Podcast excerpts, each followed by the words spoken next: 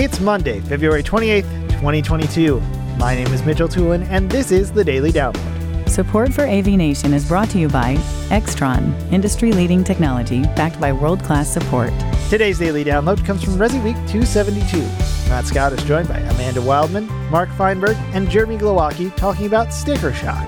Jeremy Glowacki starts off talking about the factors that lead to hesitancy from consumers when it comes to smart devices in the home space. I think that there's an argument to be made that Parks is uh, finding in their research that these are what they call loss leaders, and they're trying to get a broader uh, chunk of the pie there, or a bigger chunk of the pie with the uh, consumer base that may not be interested initially, but then they see, ooh, this is, this, I can't go wrong with this price. I, am going to try this out.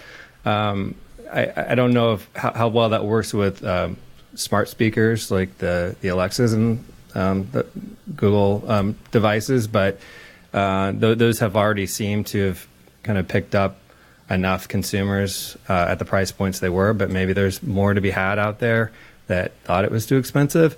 Um, I think a product like a Ring doorbell, it was priced a little high for a certain population that knows they want it, but maybe just can't make the um, the the leap with it compared to a standard doorbell, which is like ten bucks or something, and they go, I don't know, it's the camera's cool. I kind of like the idea of the security, but man, that's expensive, and they just don't don't make that leap. And maybe they don't; they're a little turned off by the installation portion. They just are a little intimidated. Um, so I think if you put it at a price point and it gets people a, a little addicted to this thing, and then they think, what can I add to it? Then that grows and that ecosystem becomes bigger and they're they're more of a smart home consumer at that point. I do think that there's there's a case to be made here that there are people that, just don't want a smart home.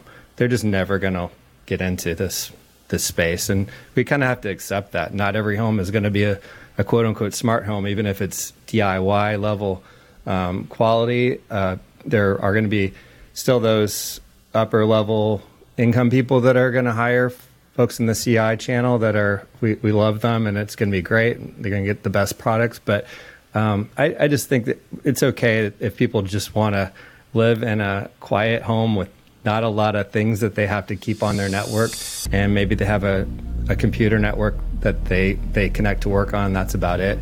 Um, I, I, think it's an interesting topic, and I do I do think that they're they're trying to to achieve that larger um, piece of the pie, though, for sure.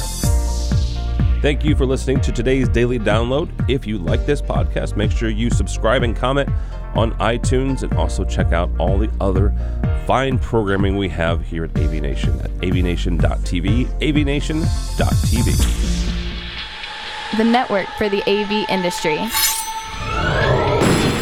What are you listening to? This. This is AV. This? This. This is, is AV, AV Nation. Nation. This is AV Nation.